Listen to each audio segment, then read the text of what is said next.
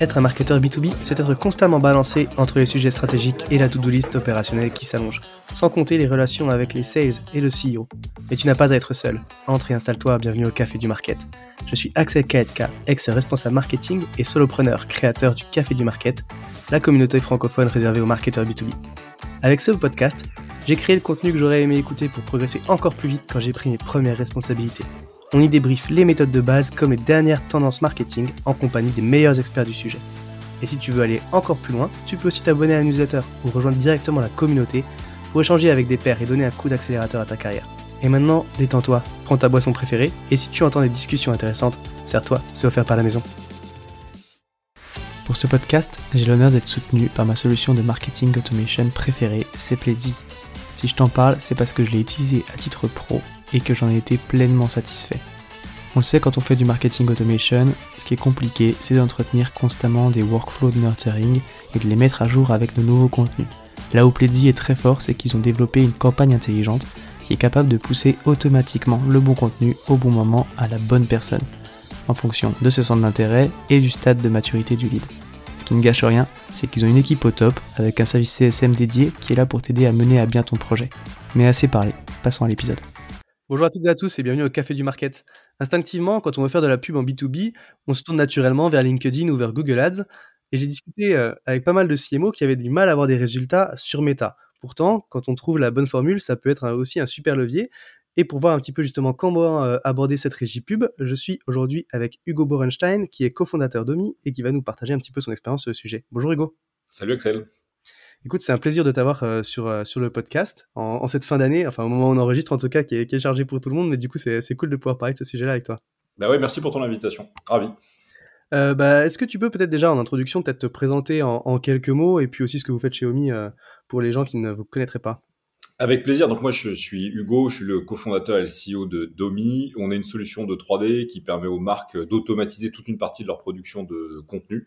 Euh, en fait, on a une techno de 3D réaliste, c'est-à-dire qu'on permet de générer des photos de leurs produits ou des vidéos de leurs produits hyper simplement, sans compétences euh, techniques. Ça permet de gagner beaucoup de budget sur ta production de contenu, beaucoup de temps sur tes lancements, sur tes mises en ligne. Euh, et c'est une boîte que j'ai cofondée avec mon frère, mon frère Paul. On a trois ans et demi, on est une cinquantaine. Euh, voilà, et effectivement, on, va parler de méta parce que euh, chez nous, ça a vraiment été le premier canal d'acquisition euh, pendant ces trois premières années. Ok, très cool. Bah justement, j'allais dire, pour rentrer directement dans le vif du sujet, est-ce que tu peux nous expliquer un petit peu bah, l'intérêt de méta dans la stratégie marketing? Comment est-ce que vous l'avez intégré et pourquoi? Alors juste ouais pardon juste pour revenir aussi sur ce que j'ai fait avant parce que euh, du coup j'ai été chez Meta euh, pendant effectivement. euh, je me suis j'ai été parmi les premiers employés en, en, France et puis en Europe et je me suis occupé d'ouvrir les euh, les marchés européens avec un VP de Meta. Donc je me suis occupé du business et des partenariats pendant ces six années pour la France l'Espagne le Portugal l'Italie et Israël. D'ailleurs là que j'ai repéré le besoin en contenu qu'on les marque et d'où part toute la thèse de la thèse la thèse de Donc c'est un sujet que que je, que je connais bien. C'est aussi pour ça qu'on a pu y aller euh, aussi vite sur la partie, euh, la, partie méta.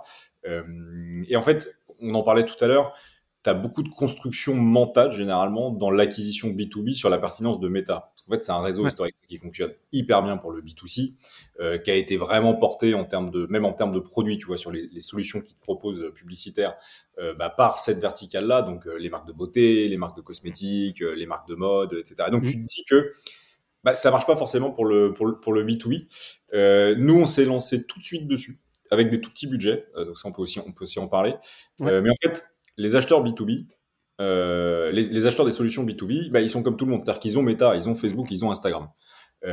Alors c'est sûr qu'ils font pas d'achat impulsif comme quand tu vas t'acheter une crème ou quand tu vas t'acheter un sac à main quand tu es une quand es, quand es une marque, mais ils utilisent cette plateforme là euh, toute la toute la journée. Donc la première chose qu'il faut avoir en tête, c'est que cette cible, elle est sur Meta et sur Facebook et elle y passe beaucoup, beaucoup de temps.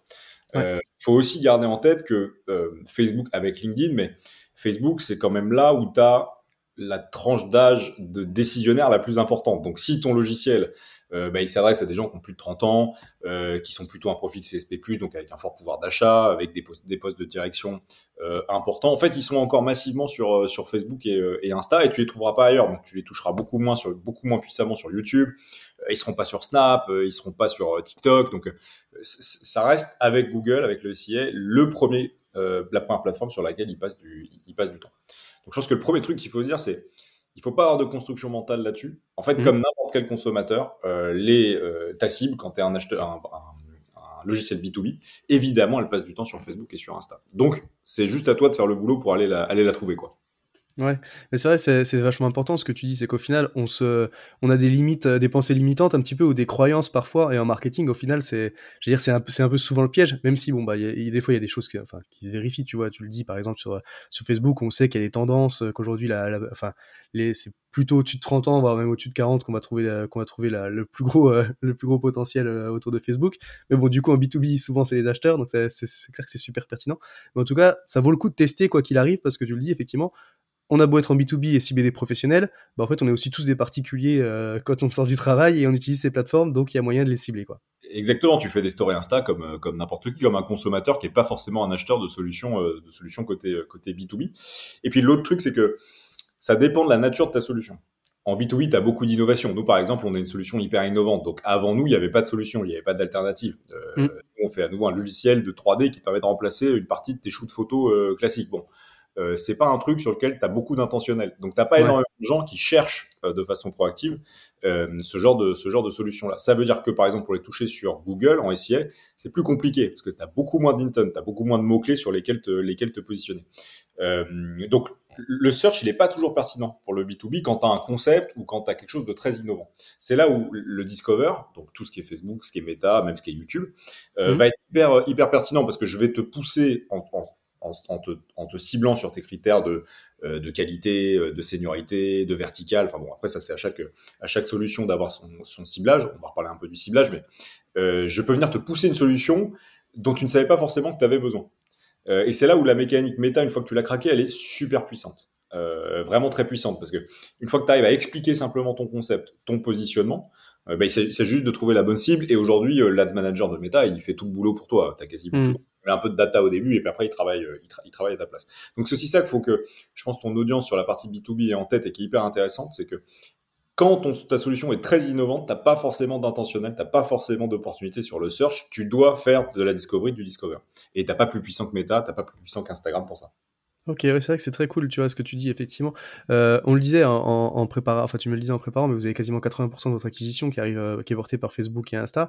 Ça, c'est vachement intéressant ce que tu dis par rapport à ça. C'est qu'en fait, vu que vous êtes sur un marché qui est nouveau, euh, qui n'est pas un marché de renouvellement ou un truc comme ça, il y a assez peu de requêtes intentionnistes. Donc, effectivement, Google, que ce soit du coup peut-être en SEO ou en SIA, tu vas avoir du mal à aller chercher de l'intention d'achat. Et donc, en fait, tu es obligé de te mettre euh, dans une situation où tu vas éduquer un petit peu le marché, ou en tout cas, faire la décou bah, comme tu l'as dit, du, discover, la découvrabilité, et donc euh, d'aller chercher d'autres formats. C'est comme ça que vous avez intégré Facebook et Instagram, un petit peu, du coup, dans, cet aspect, euh, bah, j'allais dire. Enfin, je suis intéressant de voir comment tu l'approches, parce que du coup, comment est-ce que tu fais? Tu mêles éducation, un petit peu, au final, prise de conscience, et aussi, est-ce que c'est, que vous l'utilisez en mode beau fou, capturer la demande? On va dire.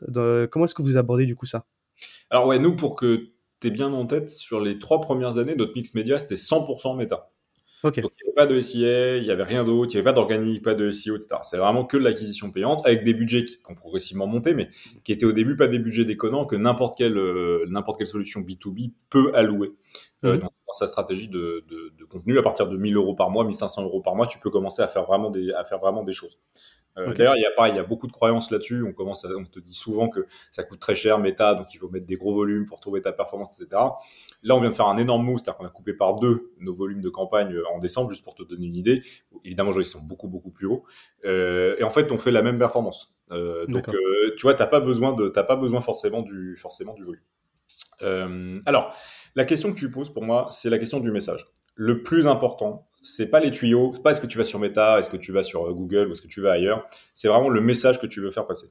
Le premier principe, c'est un peu une tarte à la crème, mais à chaque fois que je prends la parole, je le dis, c'est que ton message, tu dois le tester en permanence. Au début, au début, il faut que tu lances des lignes hyper larges, il faut que tu testes vraiment plein d'angles différents, euh, dans le ton, dans le fond, euh, dans l'agressivité que tu peux avoir parfois. Donc, par exemple, on a été très pushy, très agressif sur la comparaison avec un shoot, un shoot photo classique de photographe, tu vois, pour vraiment mmh. se démarquer. Euh, vraiment, il faut pas, il faut pas avoir peur de ça. Il faut tester, tester, tester, tester, surtout au début. Et tu dois tester en vrai. C'est quasiment euh, toutes les semaines que tu dois renouveler tes, renouveler tes messages au début. Il faut vraiment garder un rythme hyper, euh, hyper soutenu. Euh, et après, il faut continuer de tester parce que souvent, tu as un problème, c'est qu'un truc qui a fonctionné, je dis n'importe quoi, mais qui a fonctionné pourtant en 2021, tu dis ok, c'est génial, j'ai la bonne, la bonne équation, je veux plus y toucher parce que ce message-là, cette copie-là fonctionne, donc j'y touche plus. En fait, attention, nous on a fait cette erreur, ça peut très vite être dépassé, tu peux très vite euh, perdre toute ta performance sur, sur un message qui devient, euh, en fait, qui devient daté mm. par rapport à comment ton produit a évolué, comment ton marché a évolué. Un exemple chez nous, c'est l'arrivée de l'IA générative. Nous, on utilise des technos d'IA générative depuis le début, tout et en IA générative 3D, c'est un peu particulier, mais c'est des technos génératives. En fait, à partir du moment où c'est devenu grand public, tous nos messages qui étaient sur l'éducation, c'était ta question, la pédagogie, expliquer comment ça marche, montrer le backstage, etc., ils ont arrêté de performer. Parce que tout le monde a capté que tu avais des solutions euh, d'IA générative qui te permettaient de créer du contenu euh, hyper, euh, hyper quali. Donc, il faut rester très, très tactique sur la façon dont tu testes tes messages. Il faut le faire intensivement, très intensivement au début fond et forme. On va aussi parler un peu de la forme, je pense. Mmh. Euh, et après, il faut continuer dans la durée à le, à le faire. Il ne faut pas se dire que parce que tu as, as, fait un banger euh, en 2021 qui va fonctionner en 2024, en 2023, en 2025, etc. Tu dois rester vraiment euh, flexible sur tes appuis et changer, changer hyper vite de, et repartir dans cette mécanique de, testing de ton, message. Et sur ces réseaux-là, le message, il est intrinsèquement lié à la forme. Euh, sur le SIS, c'est du message texte, donc c'est un gros travail de copywriting sur ta landing page, sur tes annonces, etc. Sur euh, euh, Meta, c'est des formats très visuels. Alors c'est aussi mm. pour ça que pour nous ça a très bien fonctionné. On est une app visuelle, on fait des photos et des vidéos, donc euh, c'est facile d'expliquer le choses, de le montrer. Évidemment, on avait un avantage sur, sur cette sur cette partie-là. Mais le message, le fond vient forcément avec la forme sur, sur, sur, sur Meta tu communiques en photo, tu communiques en vidéo. Les gens s'envoient des stories, euh, se font des appels vidéo, se mettent des filtres, etc. Donc, un, tu dois adopter le ton de la plateforme sur laquelle tu communiques. Donc, tu dois pas arriver avec des, euh, avec des pavés de texte, euh, dans des, dans des motions surchargées, etc., dans, dans, un, dans, un, dans un univers, dans un univers méta.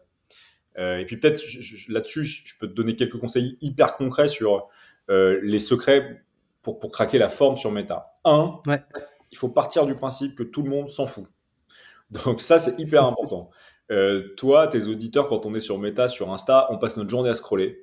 Quand tu vois une ad, on est tous devenus des experts pour euh, passer au contenu suivant, éviter l'ad, pas l'ouvrir, euh, kill la session, etc. Donc la bataille pour l'attention, elle est féroce. Tu es en compétition avec le contenu organique des cercles proches des gens auprès de qui tu communiques. Donc si moi je suis un, je suis un B2B, un annonceur B2B et que je fais de la pub sur Meta et que je communique dans ton fil, bah, je vais être en concurrence avec euh, la photo qu'a posté ton meilleur pote, euh, ton cousin, euh, le repas de Noël de famille, etc. Donc tu as d'autres choses qui t'intéressent plus que mon contenu à moi. Mm. Ça veut dire que tu dois être super rapide.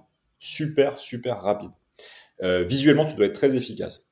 Nous, ce, qu'on, ce que je disais à l'époque quand j'étais chez, chez, Facebook, mais en fait, ma conviction, c'est que ça a beaucoup, beaucoup, beaucoup euh, réduit, c'était que tu avais trois secondes pour passer ton message dans une vidéo, par exemple. Mm. La réalité, c'est que tu as une seconde. Tu as une image. C'est la première image. Si tu ne passes pas ton message, si tu n'arrives pas à capter l'attention dans la première image, personne n'ira à la deuxième seconde, personne n'ira à la troisième seconde, et puis après, il n'y a plus personne qui, euh, qui, qui regarde. Donc, tu as un claquement de doigts pour capter l'attention. Donc sur la forme, mon premier conseil, c'est d'investir à fond sur les hooks. C'est vraiment d'investir à fond sur les premières images, comment t'attires l'attention. Si tu regardes les reels, il y a une tendance en ce moment que vous pouvez trouver n'importe où que, quand vous regardez des reels organiques, hein, pas publicitaires. Mmh. Nous, on s'inspire beaucoup de ce qui marche en organique pour décliner dans nos, dans nos, dans nos formats pub. Euh, en fait, tu verras qu'aujourd'hui, tu as des images un peu choquantes, un peu interloquantes, genre, tu as un ouvrier qui est en train de refaire un plafond et le plafond s'effondre. Ça, c'est la première image. Et après, le contenu qui défile n'a rien à voir. Ça peut être une recette de cuisine, ça peut être des beaux paysages qui défilent, ça peut être des mannequins, ça peut être absolument ce que tu veux. Mais ça, c'est le hook poussé à l'extrême. C'est-à-dire, je te fais un truc qui t'interloque, tu dis putain, le plafond lui est tombé dessus, il a dû se faire très mal. Et après, boum, je suis parti dans, euh, dans, dans l'histoire. Euh, je vous dis pas de faire ça évidemment, mais c'est pour forcer le trait. Il faut que le premier hook, la première seconde, vous mettiez le paquet dessus. La suite, les taux de complétion s'effondrent, les gens ne regardent pas les ads, euh, ils s'en fichent. Donc c'est une, deux, max trois secondes pour passer son, message. Premier conseil. Deuxième conseil, s'il y en a deux à donner, après avoir vraiment travaillé son intro, c'est d'adopter le ton du consommateur que tu vises. Ton acheteur B2B, il poste des photos de ses chats sur Insta comme tout le monde, il poste des photos de ses vacances, il poste des photos de son repas de Noël. Euh, c'est quelqu'un de normal, euh, comme, tout le monde. C'est un être humain ou une être humain. Euh, ce qui est important, c'est d'adopter le même ton que lui a dans ses communications. Pourquoi? Si tu arrives avec un contenu hyper léché, hyper travaillé, mais genre tu as fait une super belle campagne motion dont tu es super fier pour un événement B2B euh, et tu veux la mettre sur, euh, sur Meta. en fait, tu as un ton tellement décalé par rapport à ce que lui regarde toute la journée, qui sont des photos très UGC, très incarnées, très la vraie vie, que par défaut, tu es éliminé. Par défaut, tu es éliminé. Nous, tous les formats les plus léchés, on a des magnifiques motions euh, dont on sert sur les salons, euh, des, magnifiques vidéos, des testimoniaux clients hyper travaillés, hyper post-produits, etc. Ça ne fonctionne pas. Ce qui fonctionne le plus, c'est quand j'ai quelqu'un de mon équipe qui prend un iPhone et qui filme l'app sur son ordinateur en action. Et c'est pas beau, pas quali, c'est du contenu euh, snack plus plus plus, mais ça, ça fait des perfs euh, délirantes. Hein. Et quand je te dis délirantes, c'est fois plus. Exactement, c'est organique. Donc, un, travailler les intros, et deux, garder un ton naturel, authentique, très UGC, c'est ça qui fonctionne le plus. Euh, et ça, ça se vérifie depuis, moi, donc depuis 10 ans maintenant, depuis que j'ai commencé chez Facebook, c'est une règle qui n'a pas bougé. Tu as deux contenus qui marchent, les contenus très humains, très incarnés, un peu, un peu crades, ou les choses vraiment magnifiques, très belles, par exemple, une belle photo 3D. Tout le monde ne peut pas faire une belle photo 3D, tout le monde n'a pas un logiciel qui permet de faire de la 3D. Investissez à fond sur ces petits contenus qui coûtent littéralement rien du tout. Hein. C'est deux minutes à recorder avec ton, avec ton iPhone. C'est clair. Mais tu vois, c'est vachement intéressant ce que tu dis parce que je pense qu'au final, c'est un petit peu des pièges. Et puis au final, on l'observe aussi un peu sur LinkedIn peut-être, mais c'est une pub, ça se voit en fait. Euh, quand c'est un contenu B2B, euh, euh, brandé, entreprise et tout, un peu banal. Alors, à moins d'être, comme tu le dis, d'investir sur une créa qui est vraiment top quali, et dans ce cas-là, tu vas sortir par le haut, on va dire, euh, du lot. Mais, euh, mais sinon, en fait, c'est on a tellement l'habitude qu'on les regarde plus, quoi. Ok, c'est une pub, tu vois. C'est et j'en ai, j'en ai vu, j'en avais une pub que j'avais regardée jusqu'au bout. En fait, c'était un mec qui se filmait dans la rue, tu vois. Il avait son, son kit main libre avec les écouteurs et il se filmait avec son, bah, avec son téléphone en train de parler, quoi. Euh, et au final, bah, tu restes parce que ça passe comme un contenu naturel que tu vas regarder dans ton, dans ton fil, quoi. Le, le, cam, c'est un super exemple. Donc, parler à sa caméra, c'est hyper incarné, t'engages, tu me regardes droit dans les yeux à travers l'écran, tu réduis la distance qui est entre nous, qui est instaurée par l'écran. Euh, J'ai l'impression que tu me parles. Et donc, oui, par défaut, je vais t'accorder plus de temps. Euh, c'est juste humain, en fait. C'est juste quelqu'un qui parle, qui te présente sa solution. Bah, c'est plus, euh, c'est plus efficace, quoi. En revanche, quand même, un petit, une petite limite, surtout si, pour ceux qui sont au début de leur histoire sur l'acquisition, notamment sur Meta, euh, ce qui vient avec ce que j'ai au début sur la nature des formats, le fait que c'est de la photo, que c'est de la vidéo, en fait, tu vas quand même te dire au début, tu, vas dire, ah ouais, mais ça va me demander un peu d'investissement, ne serait-ce qu'en temps pour faire les bons concepts, me filmer, avoir le bon script, euh, etc. Euh, un bon truc pour lutter contre ça, c'est recycler tout ce que vous avez déjà mmh. en asset. tu vois, là, on fait un, on fait un podcast. Bah, la piste audio, si tu m'autorises, je, je, peux peut-être l'utiliser derrière pour une, pour une campagne. je suis dans un, je suis dans un salon, euh, je me suis filmé pour faire un post sur LinkedIn avec un client que j'ai croisé euh, qui était content. Bah, ça fait déjà un asset vidéo. J'avais une infographie plutôt plutôt sympa, efficace avec un gros chiffre, bah, je peux la passer dans un dans un dans un lead gen sur sur Meta ou même un petit une petite image une petite image statique. Euh, recycler vraiment vraiment tout ce que vous tout ce que vous avez. Euh, et bon ça c'est vraiment parce que c'est toi Axel que je te donne un petit, un petit tips.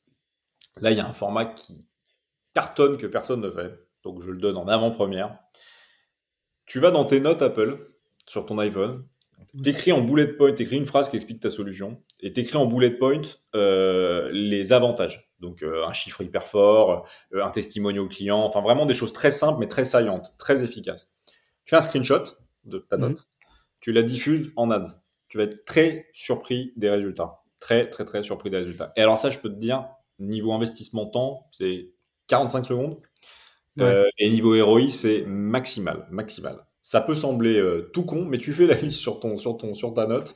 Euh, tu l'écris vraiment. Faut être, t'écris pas un roman. Hein, faut les grands faits, les grandes punchlines et les grands chiffres. Et tu diffuses. nous, c'est un format qu'on teste là, qu'on avait spoté aux États-Unis sur certaines apps depuis, depuis même pas deux semaines et qui est en train de prendre la pole position dans le, dans le mix média. Donc euh, voilà, c'est le petit tips où vraiment là, tu as besoin d'aucune ressource, tu peux le faire tout seul, euh, tu fais ton screenshot et tu diffuses et tu seras assez surpris à mon avis, si tu as bien écrit ta note, des résultats. Très cool. Du coup, alors si je, si je reprends et que j'essaie de, de, résumer un petit peu ce qu'on qu'on s'est dit depuis le début, donc, tous les acheteurs B2B sont aussi sur euh, Meta et sur, sur Insta, donc il faut pas hésiter à tester.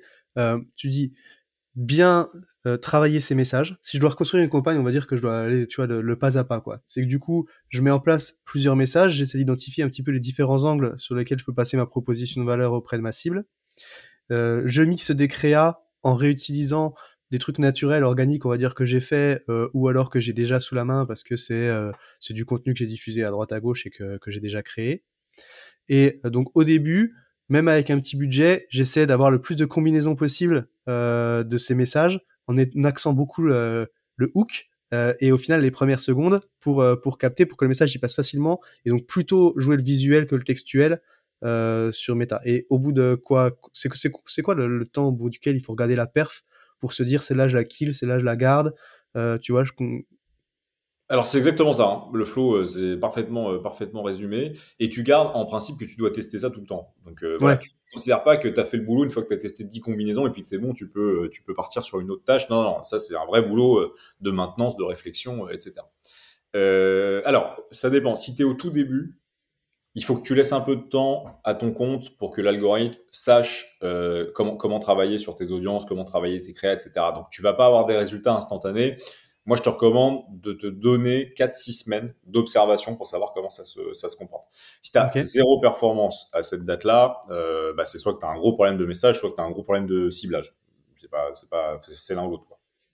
Une fois que c'est live, donc tu as commencé à avoir de la perte, tu as généré tes premiers leads, tu as réussi à bien trouver la qualité, euh, tu as réussi voilà, à, faire une, vraiment une première version. Elle n'a pas besoin d'être stellaire, hein, juste quelque chose hmm. qui marche et qui te sert des leads dont tu es satisfait. Là, tu repars sur des cycles beaucoup plus courts. Donc, sur les créas, par exemple, tu pars sur deux semaines. Tester une nouvelle créa, c'est deux semaines. Si dans le mix sur Meta, tu vois qu'elle prend pas, tu, tu, tu, tu laisses l'algorithme optimiser, puis après, tu la sors du mix pour la faire rentrer un autre candidat euh, créa que tu, vas, euh, que, tu vas tester. Donc, un mois, un mois et demi au début pour paramétrer, attendre de voir comment ça se comporte. Et puis après, toutes les deux semaines, tu peux être sur des cycles, des cycles assez courts. Euh, nous, nous, on est encore plus court que ça parce qu'en fait, on a une grosse dimension saisonnalité euh, dans, le, dans le contenu lui-même, le contenu 3D qu'on propose. Les marques, elles font pas le même contenu en 3D pour Noël que pour la Saint-Valentin, que pour euh, que pour le Black Friday, par exemple. Ouais. Euh, mais déjà deux semaines, c'est très, c'est très bien. Et attention à pas tout casser. C'est pas deux semaines, je remets tout d'équerre. C'est deux semaines, j'enlève ceux qui sont les moins performants dans mes messages et dans mes créas et je pousse de nouveaux, de nouveaux candidats.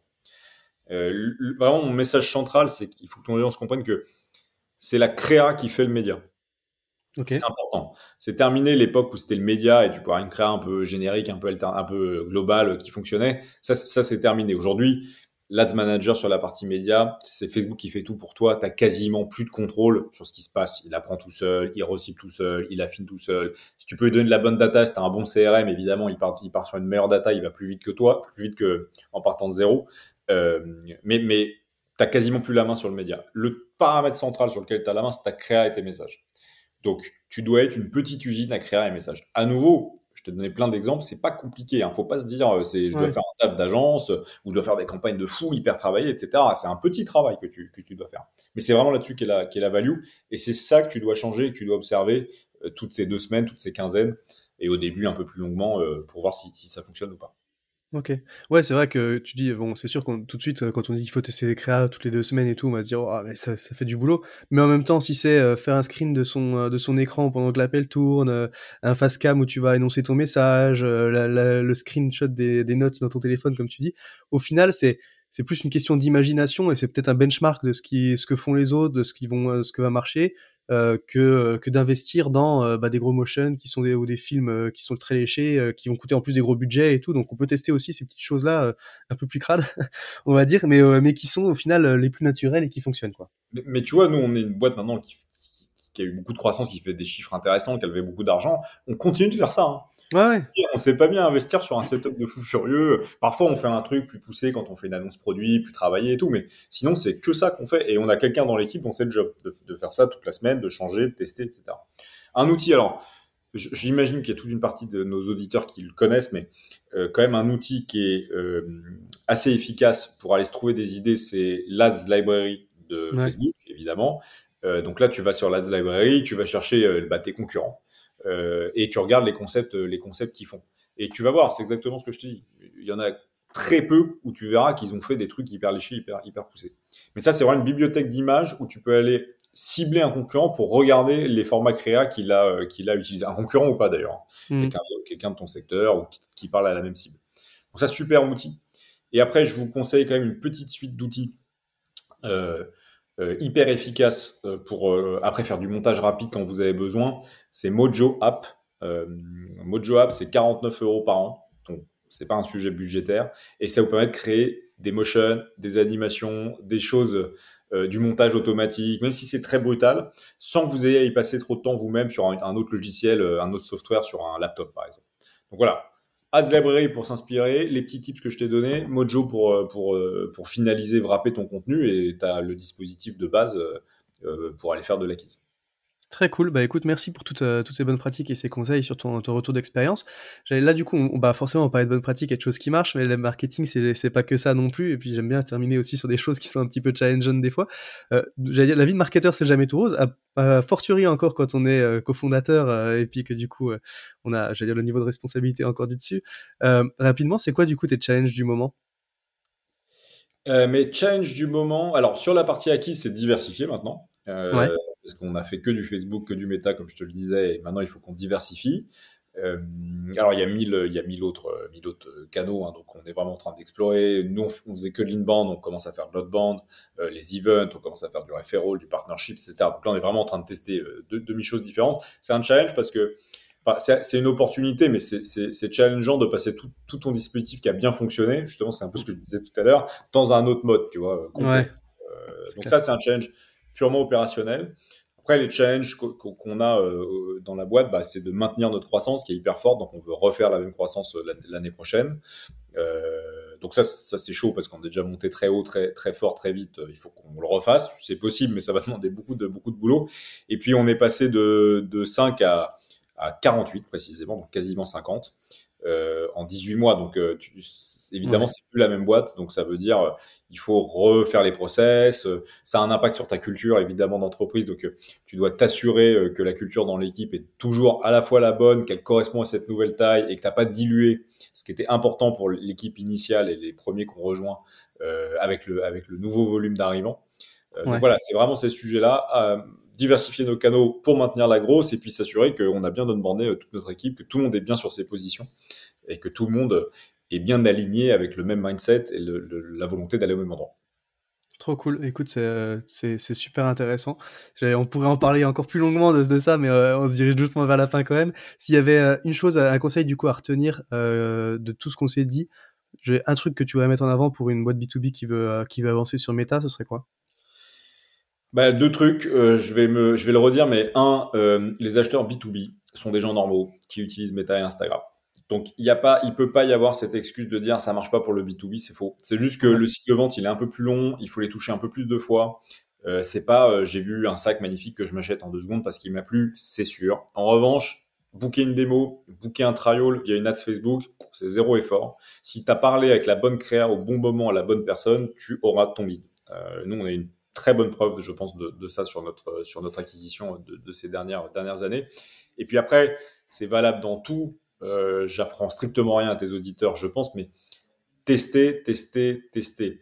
Et pas que au début, parce qu'en fait, tout le monde dit tester, tester, tester. Et après, tu réalises qu'en fait, les gens testent beaucoup dans les phases initiales pour trouver la martingale et après ne bougent plus. Parce qu'une fois que tu as trouvé un truc qui fonctionne, tu n'oses plus prendre le risque de le recasser et de repartir en arrière ou de retester autre chose. Nous, on teste tout. On teste le pricing, on teste l'acquisition, on teste les fonctionnalités, on teste les cibles, euh, on teste les candidats qui rentrent, chez nous. Euh, on a une culture du test qui est euh, un peu extrême. Donc c'est pareil, à, 50, tu peux plus tester autant. Hein. c'est un des impacts que ça, tu peux plus faire la même chose. Euh, mais voilà, gardez cette agilité-là et ne testez pas qu'au début. Testez toute votre vie de marketeur, surtout sur le B2B où ça change tout le temps les méthodes, d'acquisition. Si on écoute ton podcast, les invités que tu, je sais pas quel âge a le podcast, mais que tu avais au début sur la première saison, tout ce qu'ils ont dit, ça a changé. Tout ce que je suis en train de dire là, si tu me réinterroges dans un an, je te dirai autre chose parce que ça change tout le temps. Si tu testes pas, bah, tu deviens vite irrelevant. C'est clair. Ok, très cool. Bah écoute, encore une fois, merci pour tout ça, Hugo. Si jamais il y a des petites questions pour toi, euh, tu es, du côté de LinkedIn, euh, on peut te trouver euh, sur ce côté-là LinkedIn, ouais, vous m'écrivez, vous m'écrivez par email ou par LinkedIn, vous avez mon contact sur le sur, sur l'app.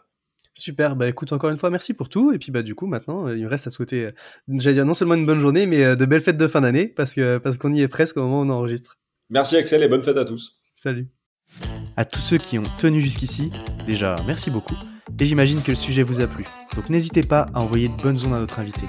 Pour ceux qui le souhaitent, le meilleur moyen de soutenir le podcast, ça reste d'en parler autour de vous et de laisser 5 étoiles sur ta plateforme d'écoute préférée. Je compte sur toi.